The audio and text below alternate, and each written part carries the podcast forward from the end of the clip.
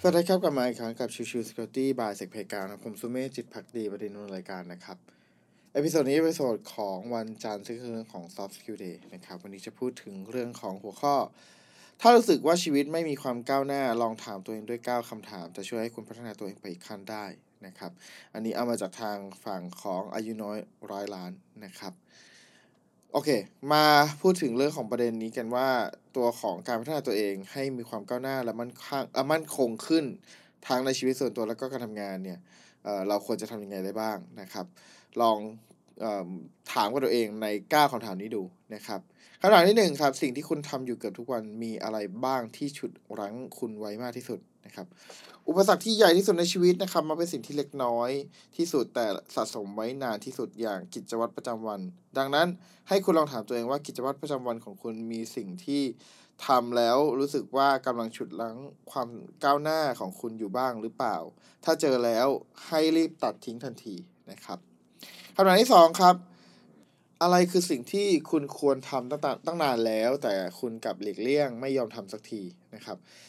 99%ของกรณีนี้คุณรู้อยู่แล้วว่าคุณต้องทำอะไรบ้างนะครับ เช่นรู้ว่าอยากถ้าอยากสุขภาพดีต้องออกกำลังกาย กินอาหารเพื่อสุขภาพ หรือถ้ารู้ว่าถ้าอยากเก่งภาษาอังกฤษก็ต้องฝึกหรือไปลงคอร์สเรียน แต่ไม่เริ่มสักทีนะครับ เวลาที่เหมาะสมนั้นไม่มีอยู่จริงครับ ตอนนี้สิ่งที่คุณควรทำที่สุดคือทำในสิ่งที่ควรจะทำมาตั้งนานแล้ว อย่ารอเวลาด้วยการผัดวันประกันพรุ่ง หรือหาเหตุผลให้ตัวเองไม่ต้องทำ เพราะการผัดวันประกันพรุ่ง แม้จะทำให้คุณสบายตัวนี่ก็จริง แต่ในวันหน้าคุณไม่มีทางสบายแน่นอนคำถามที่ 3 ครับ ถ้าพรุ่งนี้คือวันสุดท้ายของชีวิต คุณคิดว่าจะเสียใจที่ไม่ได้ทำอะไรมากที่สุดคำถามนี้เป็นคำถามตัวแทนสำหรับความสงบแล้วก็ความสุขภายในใจนะครับ อีกทั้งยังทำให้คุณเห็นความสำคัญกับสิ่งสำคัญในชีวิตของคุณมากขึ้น เช่น ออกไปเที่ยวรอบโลกตามที่ต้องการทำธุรกิจที่อยากทำคืนดีกับพ่อแม่ หรือแม้แต่ให้อภัยตัวเองและคนอื่น เพราะชีวิตนั้นสั้น ดังนั้นจงทำสิ่งที่เเราอยากทำให้ได้มากที่สุด จนกว่าจะพบว่าไม่มีเรื่องที่จะทำให้เสียใจหรือเสียดายที่ไม่ได้ทำแล้วนะครับคำถามที่สี่ครับ คุณคิดว่านิสัยอะไรในตัวคุณที่ฉุดรั้งความก้าวหน้าของคุณ หรือกำลังทำให้ชีวิตคุณแย่ลง แค่เป็นตัวของตัวเองคำนี้ถือเป็นคำแนะนำที่ไร้สาระ เพราะความเป็นตัวของตัวเองไม่ได้แปลว่าจะดีเสมอ ทั้งกับตัวคนเองรวมถึงความสัมพันธ์กับคนรอบข้าง ถ้าเจอนิสัยอะไรที่ไม่ดีต่อตัว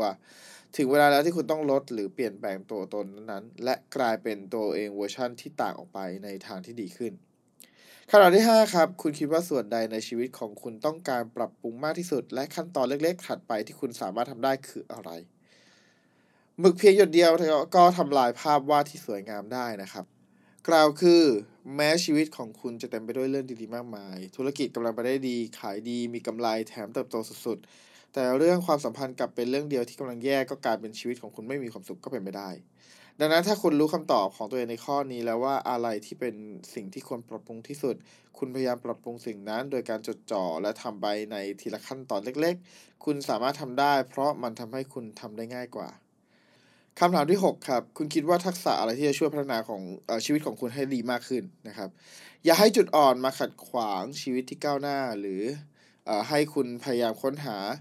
ต้นจุดอ่อนของตัวเอง แล้วก็มองหาทักษะที่คุณคิดว่ามันจำเป็นต่อการพัฒนาของคุณให้ดีขึ้น ถ้าคุณยังไม่มีก็จงพัฒนาขึ้นซะคำถามที่ 7 ครับ อะไรที่คุณคิดว่าคุณเปลี่ยนไม่ได้ แต่คุณก็ปฏิเสธที่จะรองรับมันเช่นกัน หากคุณยังคงยึดติดกับการทำสิ่งเดิมๆแล้วมันไม่สำเร็จสักที การยอมรับในสิ่งที่เป็น คือขั้นตอนแรก ในการปรับปรุงแก้ไขให้ดีขึ้น และสิ่งต่อมาที่ต้องทำคือ เปลี่ยนสิ่งที่คุณพอจะทำได้คำถามที่ 8 คุณมีการรับมือกับปัญหาเพื่อสู่เป้าหมายของตัวเองอย่างไร และจะทำอย่างไรไม่ให้ส่งผลต่อสุขภาพของคุณ สิ่งหนึ่งที่จำเป็นต่อชีวิตที่ก้าวหน้ารวมถึงเพื่อให้เดินไปสู่เป้าหมายได้สำเร็จนะครับ ก็คือการรับมือกับปัญหาที่ผ่านเข้ามา ดังนั้นคุณต้องตอบกับคำถามกับตัวเองให้ได้ว่าหากเจอปัญหาคุณจะผ่านไปได้อย่างไร และที่สำคัญคือคุณจะแทนที่ปัญหานั้นด้วยสิ่งที่ดีต่อสุขภาพอย่างไรบ้างจำไว้ว่ามีทางเลือกที่ดีต่อสุขภาพคุณเสมอ และคุณต้องเลือกทางนั้นนะครับคำถามที่ 9 ครับคำถามสุดท้าย เหตุการณ์ในอดีตเหตุการณ์ใดที่ฝังใจแล้วก็มันฉุดลั้งคุณไว้ไม่ให้ไปไหน การยึดติดกับเหตุการณ์ในอดีตที่ฝังใจมักส่งผลต่อพฤติกรรมของเราในปัจจุบันเสมอ ซึ่งคุณเองก็รู้ว่ามันเป็นแบบนั้น ถ้าวันนั้นถ้าวันนี้คุณมีเรื่องฝังใจและคนพบว่ามันคือสาเหตุที่ทำให้คุณไม่ก้าวหน้าไปข้างหน้าสักที ไม่ว่าจะรู้สึกเสียใจรู้สึกผิด ผิดหวัง โกรธ หรืออะไรก็ตาม จงปล่อยวาง แล้วให้อภัยกับตัวเอง ให้อภัยกับผู้อื่น นั่นคือวิธีจะทำให้คุณเติบโตขึ้นมาได้นะครับ ก็ขอบคุณอีกครั้งกับทางเพจอายุน้อยร้อยล้านนะครับ ก็เป็นเพจที่รวบรวมในเรื่องของแง่คิดต่างๆนะครับ ก็